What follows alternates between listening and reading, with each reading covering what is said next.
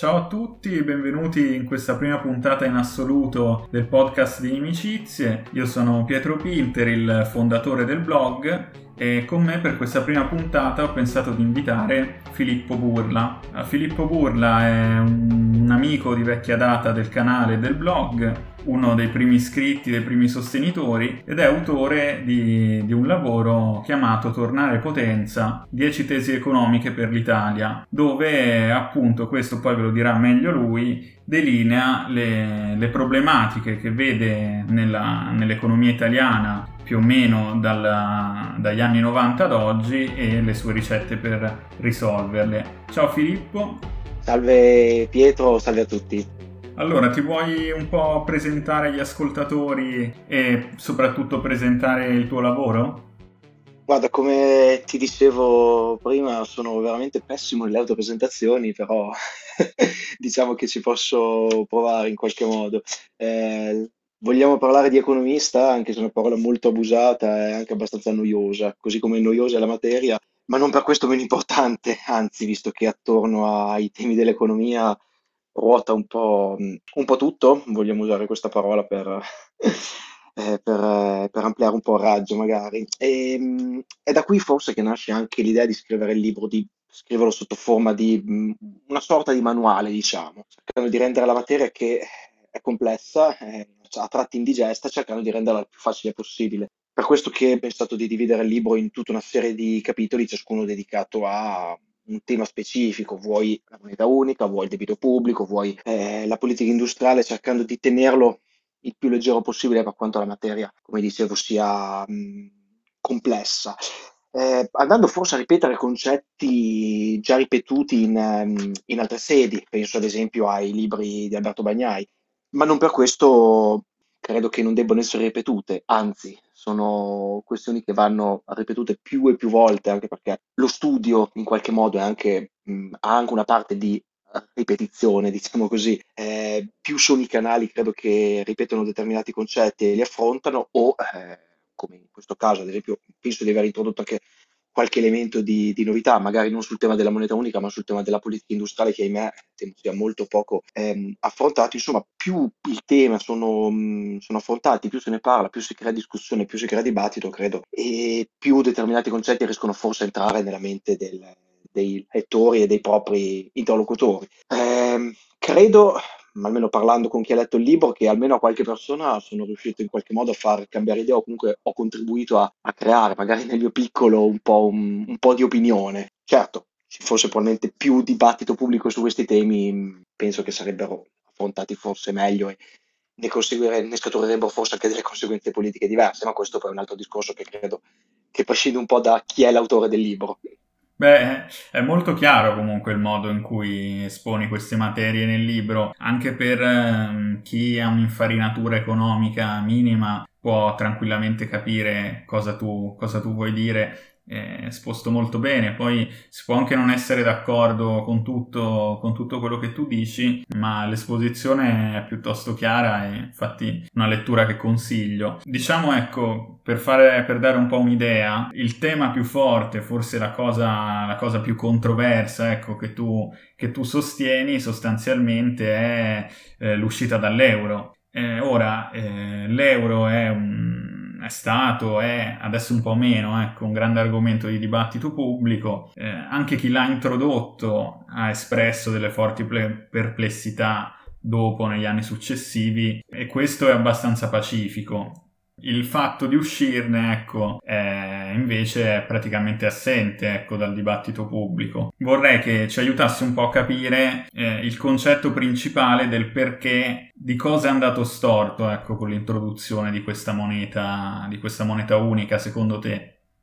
È andato storto un po' come qual era la legge di Murphy, tutto ciò che poteva andare storto sicuramente andrà storto. è, ehm, è andato storto che eh, per dirla veramente molto a livello di discussione, mi viene quasi da dire da bar, è dato storto che si sono messi insieme una serie di economie, magari non dissimili per struttura produttiva, ehm, anche perché è un falso storico che, eh, ad esempio, la Germania abbia solo grandi aziende e l'Italia solo piccole e medie imprese. Questo non è assolutamente vero, anche in Germania esiste una componente non indifferente, anzi, di piccole e medie imprese, così come in Francia, così come anche magari un po' più in piccolo in, um, in Spagna. Eh, così giusto per citare eh, le quattro più grandi nazioni, eh, più grandi quantomeno a livello diciamo così di, di, estensione geografica e anche per quanto riguarda Germania, Francia e Italia, anche per, eh, per, peso economico. Insomma, magari abbiamo delle strutture produttive simili, ma con dei fondamentali economici di fondo, magari estremamente eh, diversificati gli uni dagli altri.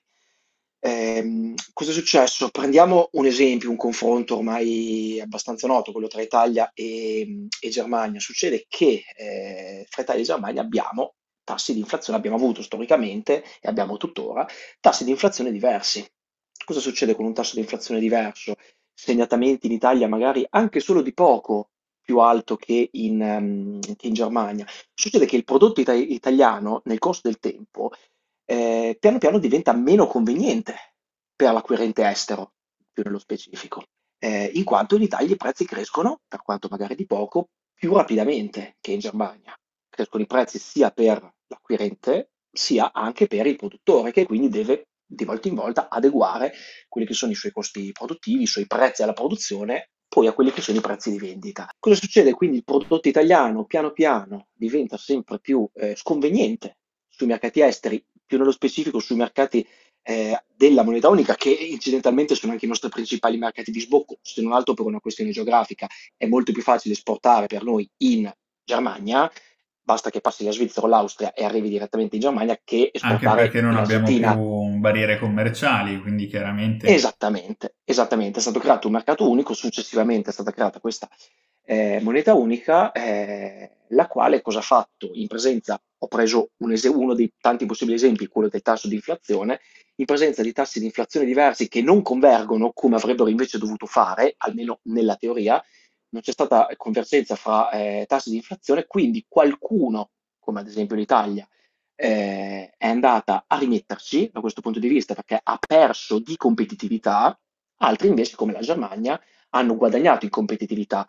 Cosa sarebbe successo se ognuno di noi avesse mantenuto la propria moneta? Il prodotto italiano, visto il tasso di inflazione, che in Italia abbiamo detto essere leggermente, ma anche solo magari leggermente più alto che in Germania, il prodotto italiano diventava sempre più meno conveniente sui mercati stranieri, quindi cosa accade? Il mercato straniero chiaramente compra meno prodotto italiano, quindi domanda meno lire italiane se avessimo mantenuto la nostra moneta. Dunque, a fronte di una minor domanda di moneta italiana, la moneta italiana piano piano si sarebbe andata a deprezzare. Questa è una, mh, mm, non c'è speculazione, eh? è normalissima mm-hmm. logica di, di, mercato. D'altronde l'Italia, che, che ne dica la vulgata, non ha mai fatto una svalutazione competitiva. Cioè, la Banca d'Italia nel corso della storia non ha mai svalutato di proposito la moneta, semmai ha riallineato il cambio a valori di mercato. Questo giochetto, che poi in realtà, come detto, non è un giochetto, è una normalissima dinamica di mercato, con la moneta unica per ovvi motivi non è più stata possibile. L'Italia non ha potuto più recuperare eh, competitività. Ci siamo quindi ritrovati con cosa? Con una moneta sopravvalutata rispetto ai fondamentali della nostra economia. Questo cosa comporta? Comporta che il nostro prodotto all'estero diventa meno conveniente, perché eh, non riusciamo a recuperare di competitività se non stritolando i salari degli italiani. E parallelamente, nel momento in cui è una moneta supervalutata, diventa più comodo comprare i prodotti all'estero, quindi diventa più comodo non produrre più in Italia. Molto banalmente, se l'euro si apprezza rispetto al dollaro, comprare un prodotto fatto negli Stati Uniti a noi costa meno.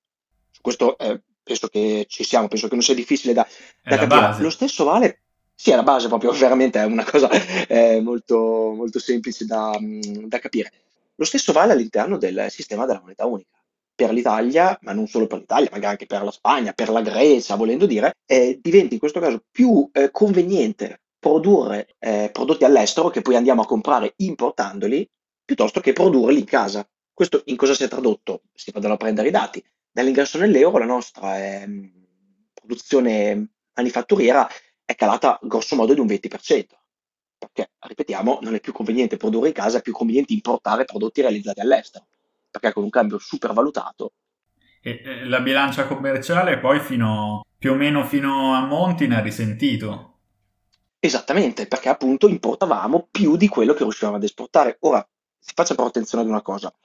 Ehm, l'uscita dall'euro non è, per quanto sia condizione necessaria ma non sufficiente, magari anche su questo sì, eh, ci ritorniamo. L'uscita dall'euro non, non presuppone la necessità di svalutare per poter esportare di più. Perché, cioè, al- cosa fai allora? Esci dall'euro per poi replicare la politica commerciale, per quanto mi riguarda, suicida della Germania? Cioè, cosa fai? Un mercantilismo più in piccolo? No. L'uscita dall'euro serve più che altro per rendere più convenienti le produzioni italiane destinate al mercato italiano. Cioè, quindi per tornare a produrre noi ciò di cui abbiamo bisogno. Insomma, è più un discorso di ridurre eh, le importazioni e produrre in casa ciò che ci serve, più che di andare ad esportare ehm, di, di più. Il discorso bilancia commerciale, appunto, di cui dicevi, è un'esemplificazione di ciò che è andato ad accadere nel corso degli anni. È andato ad accadere lentamente, come dicevamo, visto il, differenziale eh, di inflazione, eh, qualcosa che si è piano piano stratificato nel tempo. Antonio Fazio, ex già governatore di Banca d'Italia, in una recente intervista parlava di un bradisismo, cioè un lento declinare dell'economia italiana, non qualcosa che accade da un giorno all'altro, ma nemmeno da un mese all'altro, ma nemmeno da un anno all'altro.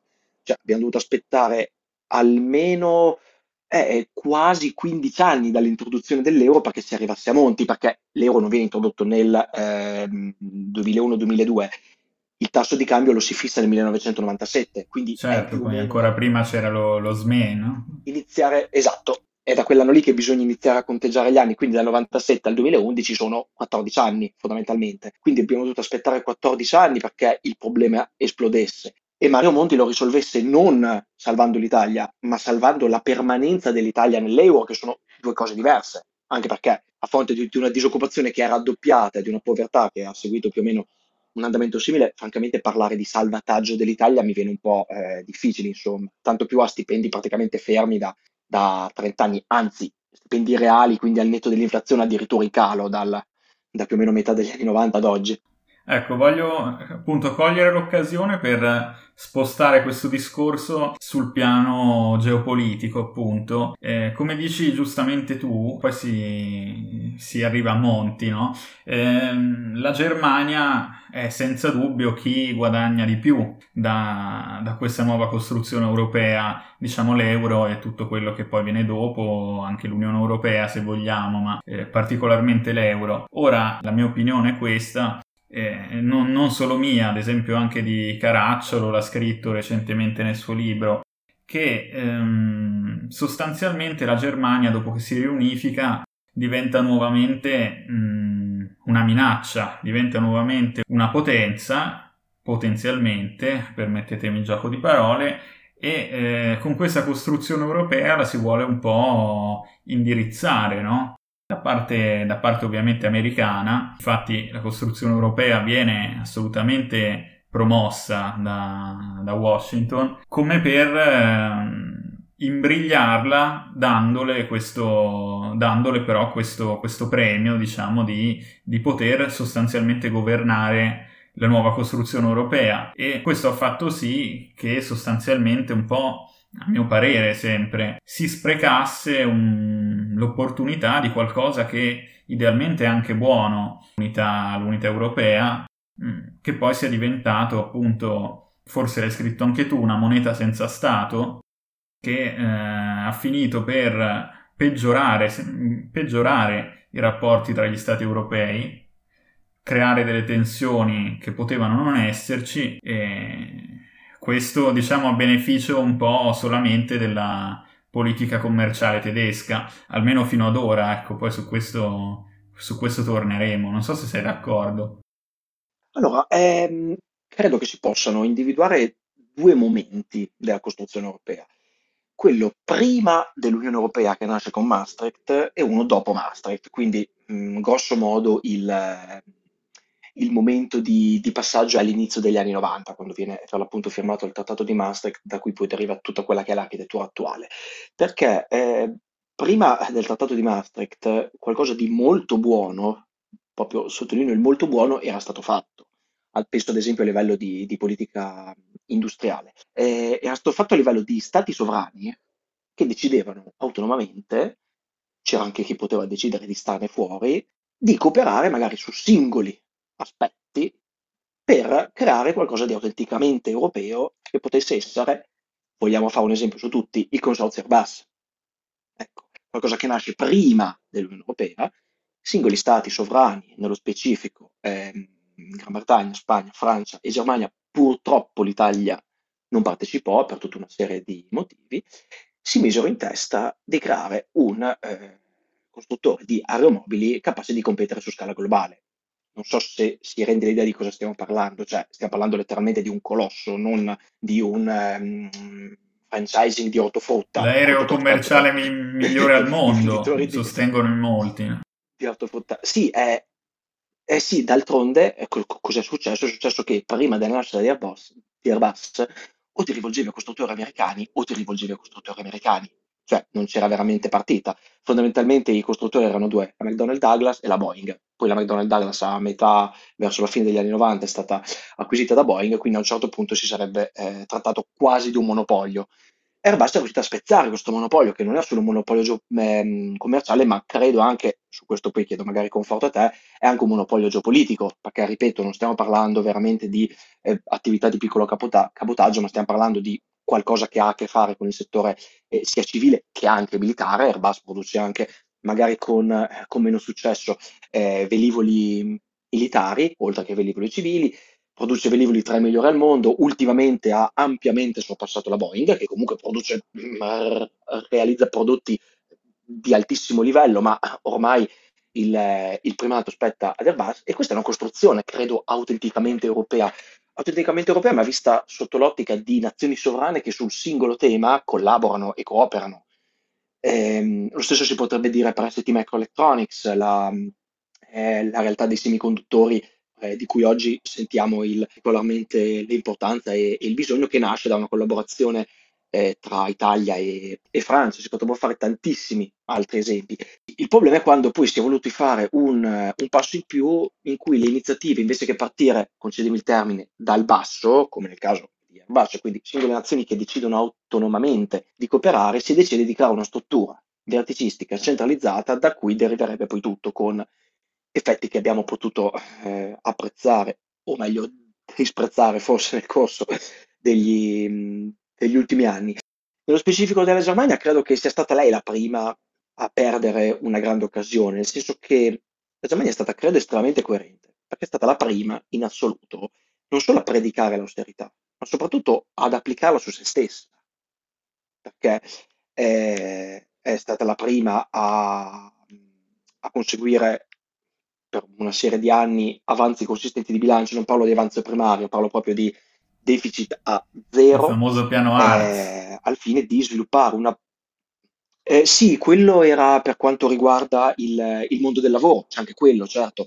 Eh, cioè, il piano ART di fatto è, è, il Jobs Act prima del Jobs Act, se vogliamo fare un, un parallelo, solo che ha, è, è avvenuto dieci anni prima del Jobs Act. Insomma, la Germania è stata, cioè poi non c'è da meravigliarsi se in Germania, perché tutti abbiamo eh, l'amico, del, l'amico del cognato del cugino che lavora alla Volkswagen e porta a casa 10.000 euro di prima produzione l'anno. Ma la Germania non è solo la Volkswagen, è anche tutta una serie di lavoratori che lavorano per veramente un, una pagnotta di pane pur di non perdere il sussidio di disoccupazione statale. Quindi non è tutto oro quel che luccica, non è poi un caso, mi viene da dire che eh, eh, i partiti storici siano in estrema difficoltà in Germania, visto che sono quelli che hanno portato avanti questo, eh, ehm, questo modello. Lei è stata la prima ad applicare l'austerità su se stessa con effetti a un certo punto devastanti. Penso che l'abbiamo letta tutti la notizia di, eh, della Svizzera che a un certo punto ha vietato l'ingresso all'interno della sua rete ferroviaria dei treni tedeschi perché erano puntualmente e sempre, ogni giorno in ritardo e questo causava dei problemi alla gestione del traffico ferroviario svizzero. Perché il treno tedesco, cioè il treno tedesco in ritardo, eh, questo è un bel luogo comune. Ma stiamo scherzando.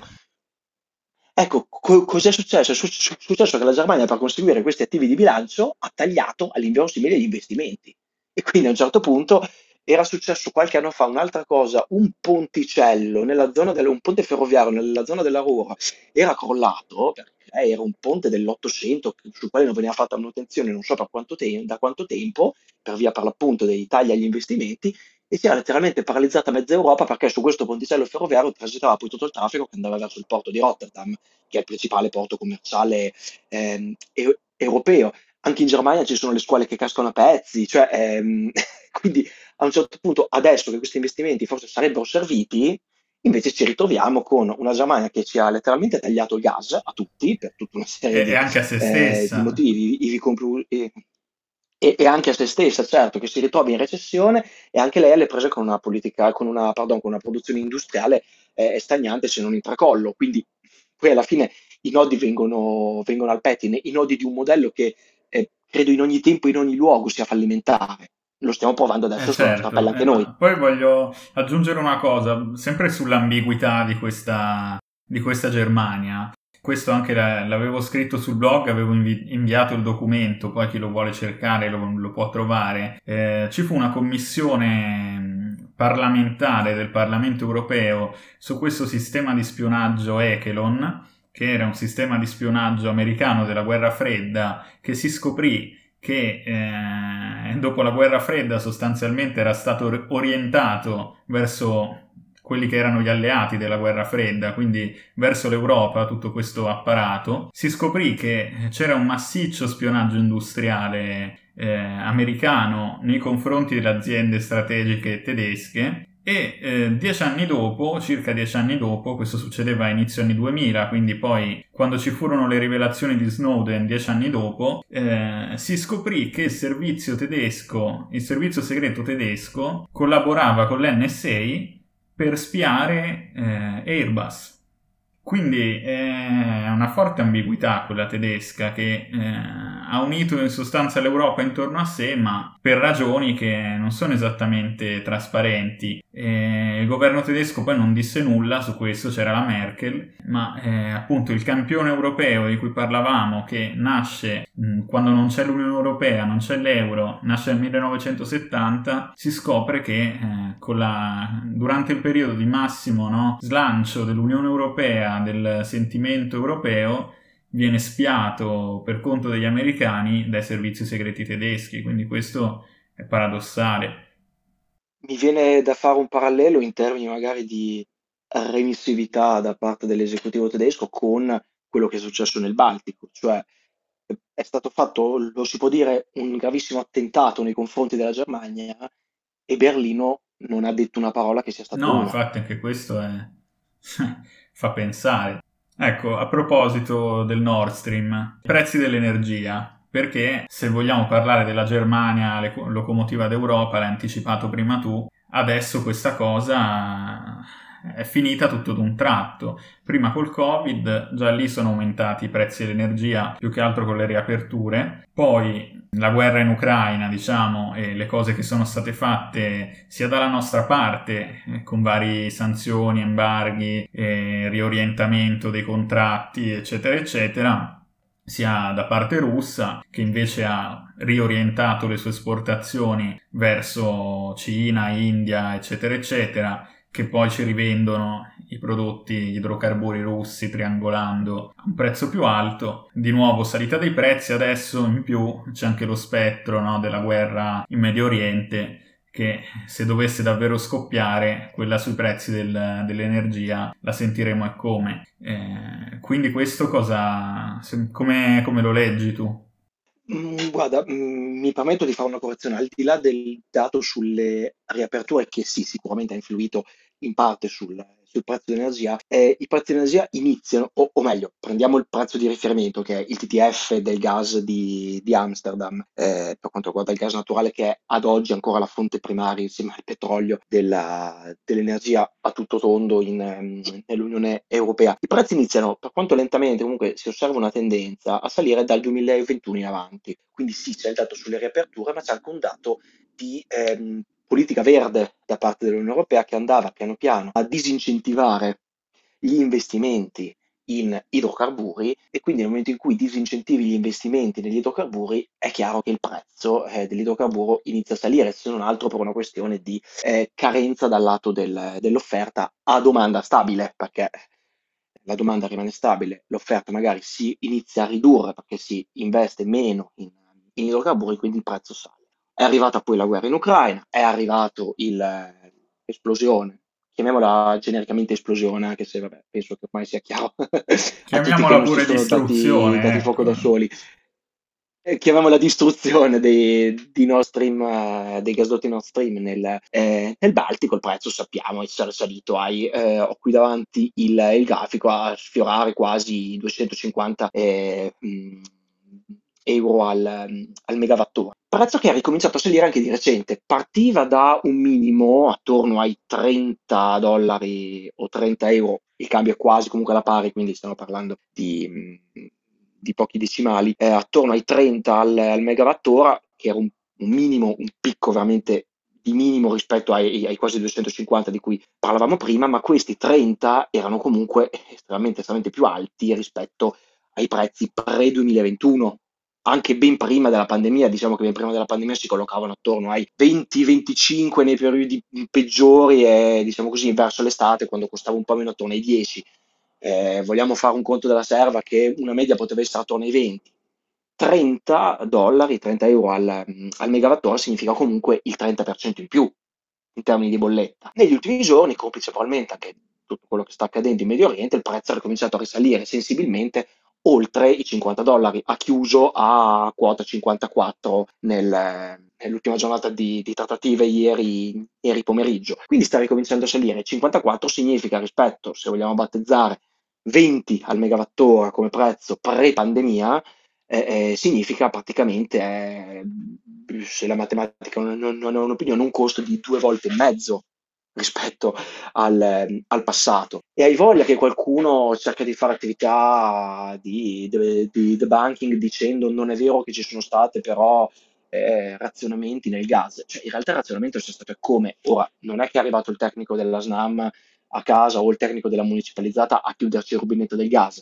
Però per dire, la produzione ita- eh, industriale italiana è da sette mesi che è in territorio negativo, quindi continua a calare da sette mesi. Eppure ci sono stati nonostante i sussidi, perché a un certo punto cioè, le industrie hanno bisogno di energia. Soprattutto molte industrie sono cosiddette energivore, sono quelle che hanno sofferto. A un certo punto certi settori si sono completamente fermati, non so se sono ripartiti poi, tipo il vetro, il... Eh, certi settori si sono fermati. La carta è in estrema difficoltà, ad esempio. La carta, ad esempio, che è un'industria estremamente, che ha bisogno di tantissima energia, è praticamente ferma. Il vetro è in grande difficoltà ho la, ho la, fortuna di conoscere un, un, un, perito meccanico che lavora nel settore del vetro, perché qui nella mia zona c'è un piccolo polo della, della, produzione vetraria e sono in grande difficoltà. Poi hai voglia, possono cercare di efficientare il più possibile la produzione, ma quando il prezzo dell'energia, come abbiamo visto in questo caso, aumenta di 2,5 volte, efficientare la produzione di 2,5 volte è fisicamente impossibile, se non con investimenti decennali, cioè non puoi farlo nel giro di pochi mesi. Quindi questa è tutta produzione industriale persa, mi viene quasi da dire, forse per sempre. Diciamo un altro bel eh, chiodo sulla barra della deindustrializzazione. Eh, poi ecco, non, non aiuta neanche certe cose suicide, proprio le possiamo chiamare, chiudere le centrali nucleari nel pieno della crisi energetica, l'ha fatto ancora la Germania, l'ha fatto anche il Belgio e noi l'abbiamo fatto tempo prima e non abbiamo ancora parlato di riaprirle meglio ne abbiamo parlato ma a vuoto, di riaprirle. Eh, come mai questo? Come mai non si vuole sfruttare la fonte di energia che se si vuole parlare se ne fa molto, se ne parla molto ultimamente di indipendenza energetica, di non dipendere dalla Russia, dall'Azerbaigian. Io in Italia quantomeno... Eccetera, eccetera. In Italia quantomeno vedo un dibattito però, eh. In Italia quantomeno vedo un dibattito che sta montando sul tema del nucleare, ho visto anche alcuni sondaggi che ehm, rilevano un, ehm, una discreta apertura degli italiani, di una maggioranza degli, degli, italiani nei confronti del nucleare. Ci si sta puntando forse, quantomeno a, a ritirare sul dibattito. Staremo a vedere anche perché eh, chiunque investe nel nucleare ormai, c'è persino la Polonia che produce quasi tutta la sua elettricità da lignite, che sì, il carbone più inquinante di tutti al mondo, sì, sì. che veramente... Sì, cioè, persino il Kenya ha iniziato i lavori per una centrale nucleare. Con tutto rispetto al Kenya, non stiamo parlando di una nazione del G8 o del G7. Ecco, per carità, è una delle realtà africane più dinamiche, però comunque è una nazione ancora a medio reddito, non è una nazione ad alto reddito come può essere il, chiamiamolo genericamente Occidente, ecco, però persino loro hanno capito che... L'Arabia Saudita, no, che dorme su, su un oceano di petrolio, fa le centrali nucleari. La Cina fa centrali nucleari, tutti le fanno, la Turchia, il Bangladesh. L'Argentina ha le prese con una crisi, cioè l'Argentina che ha le prese con una crisi inflazionistica devastante e siede anche lei su un mare di gas che si appresta tra l'altro ad esportare tramite gas naturale liquefatto che lei sta, che è già una realtà nucleare, già, eh, dispone già di centrale nucleare, sta pensando di ritornare ad investire per la realizzazione di ulteriori reattori, cioè viene da dire persino l'Argentina nella situazione disastrosa in cui si trova. Eh, ecco. Infatti, non, eh, non, non, si capisce proprio appunto quale sia il piano, il piano tedesco per, per, uscire da questa crisi. Non, non so se me lo puoi dire te, ma io non lo capisco. Mi viene quasi da pensare che al momento questo atteggiamento di remissività so, sottintende una qualche forma di, di rinuncia, forse, cioè, è la prima cosa alla quale penso, una rinuncia a combattere per una qualche forma di... Arrendersi e ritirarsi ne, nell'ospizio. Sì, di, diventare una nazione agricola. No, no, non credo, ecco, non credo. Credo che a un certo punto eh, anche loro dovranno fare i conti con la realtà, però forse si stanno ancora leccando le ferite per tutto quello che è successo nel Baltico, prima di... Mm, di, mettiamola anche così, fra, eh, correggimi se sbaglio, fra un anno e mezzo, comunque fra meno di due anni in Germania si vota. Sì, sì, se sì. non sbaglio, forse meno di due anni. anni. Sì. sì. dovrebbe essere il 2020, 2025, se non sbaglio, in primavera 2025 dovrebbe votarsi, quindi potrebbe anche essere che l'obiettivo dell'attuale claudicante esecutivo con coalizione a semaforo sia magari quello di tirare a campare fino ad allora, poi lasciare tutta la patata bollente all'esecutivo che può verrà. essere, può essere, vedremo. Guarda, l'ultimo, l'ultimo argomento che volevo toccare con te è una mia, diciamo, una, una mia tesi personale voglio, di cui voglio parlare con te, voglio vedere se, se sei d'accordo, se hai qualcosa da aggiungere, ovvero diciamo un po' un parallelo che secondo me si intravede, per quanto non, non in tutti gli aspetti, ovviamente con le dovute differenze, se si prende eh, certe cose che sono avvenute negli anni 70 nelle relazioni transatlantiche tra Stati Uniti e allora Europa occidentale, oggi Europa tutta, e eh, quanto sta avvenendo oggi. Ricapitolando molto brevemente, negli anni 70 cosa succede? Nel 71 c'è il famoso Nixon shock eh, gli Stati Uniti interrompono la conversione in oro, non entriamo nelle, nei dettagli economici della cosa, alzano barriere protezionistiche, eh, sostanzialmente dicono agli europei adesso dovete fare di più, avete, avete sfruttato la protezione militare per arricchirvi abbastanza, adesso dovete fare la vostra parte. Due anni dopo, guerra del Kippur, crisi energetica, e, e lì l'Europa eh, si comporta in un modo molto diverso da quello in cui si sta comportando adesso. Anche questo per rimarcare di nuovo il fatto che forse eh, gli stati europei fossero più uniti eh, sostanzialmente quando erano meno uniti formalmente. Si comporta in modo molto unito, eh, si smarca totalmente dalla politica americana, eh, dialoga direttamente con gli arabi per provare a uscirne fuori. Negli anni 70, come scrivi tu anche nel libro, Volcker Shock, eh, la banca centrale americana inizia a alzare i, tassi, i, i tassi di interesse. Più o meno eh, è quello che avviene in questi anni, no? il protezionismo americano che adesso viene chiamato Bidenomics, ovviamente a cui la Commissione europea non reagisce in nessun modo, eh, protezionismo americano, rialzo dei tassi di interesse che naturalmente viene seguito poi da tutte le altre banche centrali, tranne quella turca, per poi cambiare idea anche quella, quindi Banca Centrale Europea per prima, e eh, crisi energetica. Eh, non so se tu vedi questo parallelo e soprattutto che conseguenze, che conseguenze può avere sul continente e sulle relazioni transatlantiche. Sì, sul, ehm, sul parallelo tra quello che è successo, o, o meglio, su quello che è successo tra, anni tra inizio anni 70 e inizio anni 80 ed oggi qualche elemento di parallelismo c'è, ehm, quantomeno in quella che è la politica dei, dei tassi, ciò che accade eh, al, al, momento non del Nixon, ma qualche anno più tardi del Volcker Shock con i tassi addirittura portati, se non ricordo male, oltre il 20, i 20, il 20%. Quindi eh, c'è un parallelo ma c'è anche una differenza. Ad oggi i tassi non sono ancora arrivati a quei livelli, sottolineo ancora, anche se credo che ormai, complice forse anche il nuovo conflitto in, in Medio Oriente, eh, la Fed già si è presa una pausa, la BCE, il consiglio della BCE è spaccato, è estremamente spaccato anche nell'ultima riunione. Eh, la decisione di innalzare i tassi di 25 punti base è stata presa a maggioranza e non all'unanimità. Quindi eh, già lì si iniziano a intravedere qualche, mh, qualche crepa.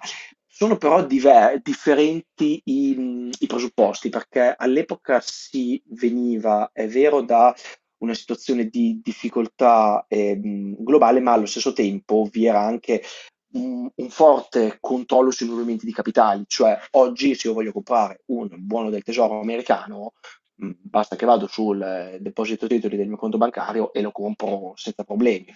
All'epoca, se volevo comprare un buono del tesoro americano, ma anche un Bund eh, tedesco o un buono francese, dovevo essere in qualche modo autorizzato da Banca d'Italia. Quindi mm, c'era anche questo elemento del controllo sui movimenti di, di capitale che ad oggi non, eh, non, esiste. A dire che oggi le economie sono probabilmente molto più interrelate eh, di come non fossero, come non fossero mh, all'epoca. Che, queste, che tutta questa serie di crisi veramente una in fila all'altra senza soluzione di continuità, dalla, mi viene da dire, dal, dalla pandemia in avanti, possono portare a delle mutazioni radicali nei paradigmi in vigore, ne sono certo. A cosa porterà? Questo non lo so, devo essere sincero, non ho ancora, non ho ancora eh, diciamo, sviluppato quest'arte divinatoria, anche se probabilmente se, se, se, se sapessi dove va l'economia al momento penso che ti starei parlando da un ciringhito a Capoverde e vivrei di certo. e quindi staremo a vedere.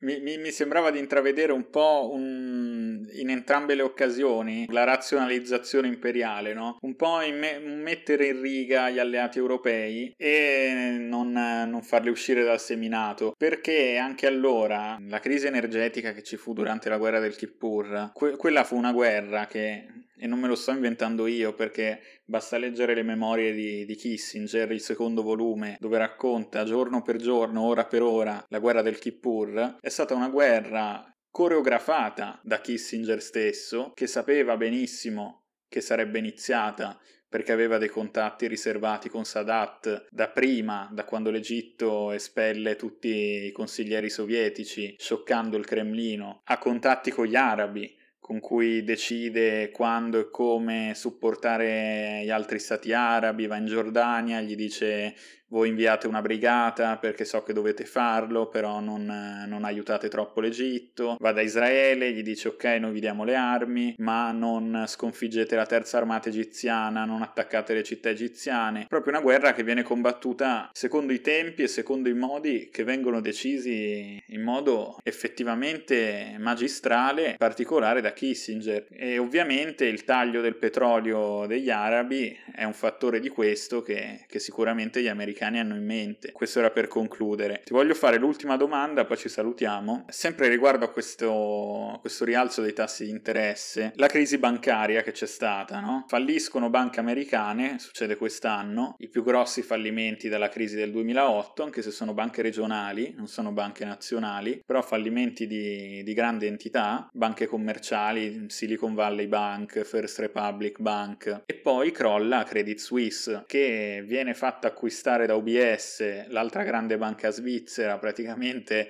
con la pistola alla tempia da parte del governo svizzero e poi la cosa sembra, sembra rientrare. Secondo te qual è diciamo, il, il, futuro di questa crisi bancaria? È stata un, un'emergenza temporanea oppure ritornerà e si è solo calciata la palla in avanti?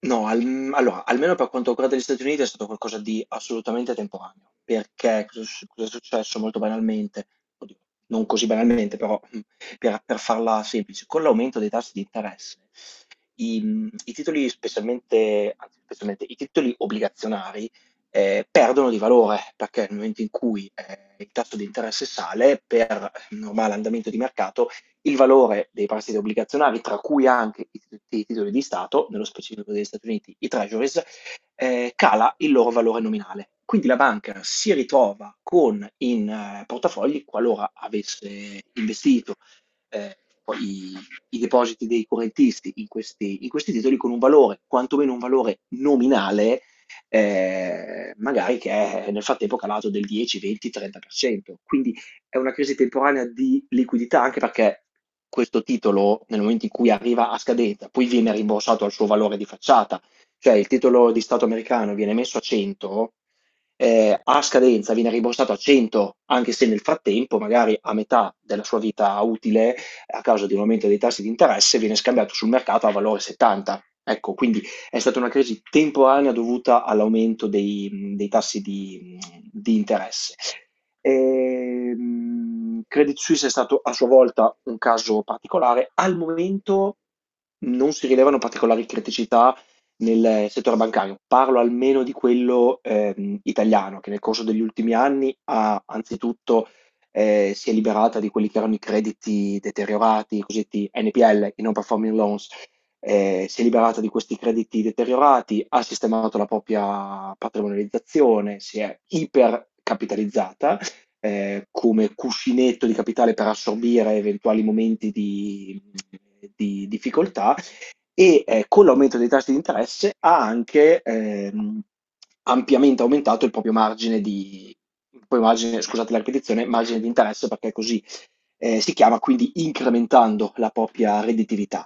Dall'altro lato però cosa succede? Che qualche ombra eh, all'orizzonte si staglia perché nel momento in cui aumentano i tassi, a cascata aumentano, aumenta il costo del credito, aumentano le rate dei mutui a tasso variabile. Mm, abbiamo visto nel corso degli ultimi mesi quello che è, quelle che sono state le simulazioni di alcune rate che sono addirittura andate a, a raddoppiare. Magari chi pagava 500 euro di mutuo al mese di tasso variabile è arrivato a pagare 1000.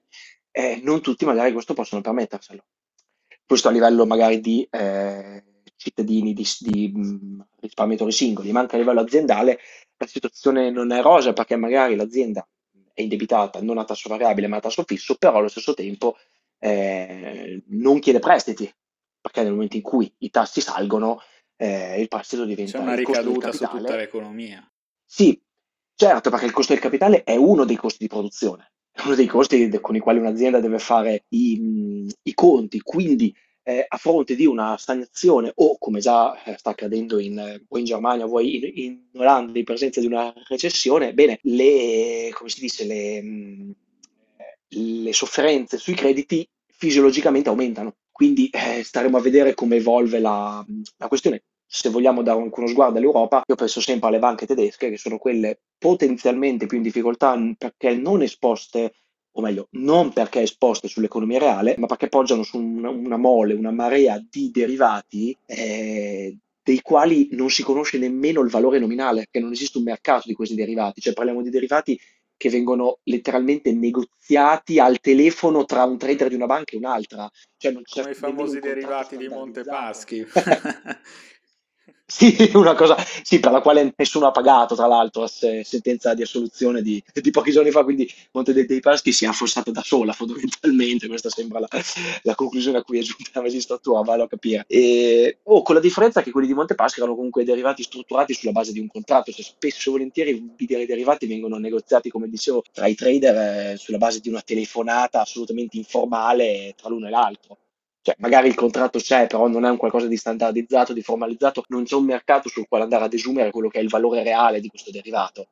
Quindi le banche tedesche sono potenzialmente molto più esposte a questo, poi che da potenza diventi un qualcosa di realmente effettivo, questa difficoltà ce ne passa. Però il problema prima o dopo si porrà, credo. Bene, molto bene. Allora ci lasciamo con questo, con questo, con questo dubbio. Grazie mille Filippo per essere venuto alla prima puntata in assoluto. Non, non, potevo sperare in un ospite migliore. Ricordo a tutti il libro di Filippo Burla, Tornare Potenza, 10 tesi economiche per l'Italia. Trovate il link nella descrizione del podcast. Eh, vi ricordo ancora di iscrivervi al podcast e ci sentiamo alla prossima puntata. Ciao Filippo. Ciao Pietro, grazie a tutti, salve a tutti. My fellow Americans, our movement is far from over. In fact, our fight has only just begun.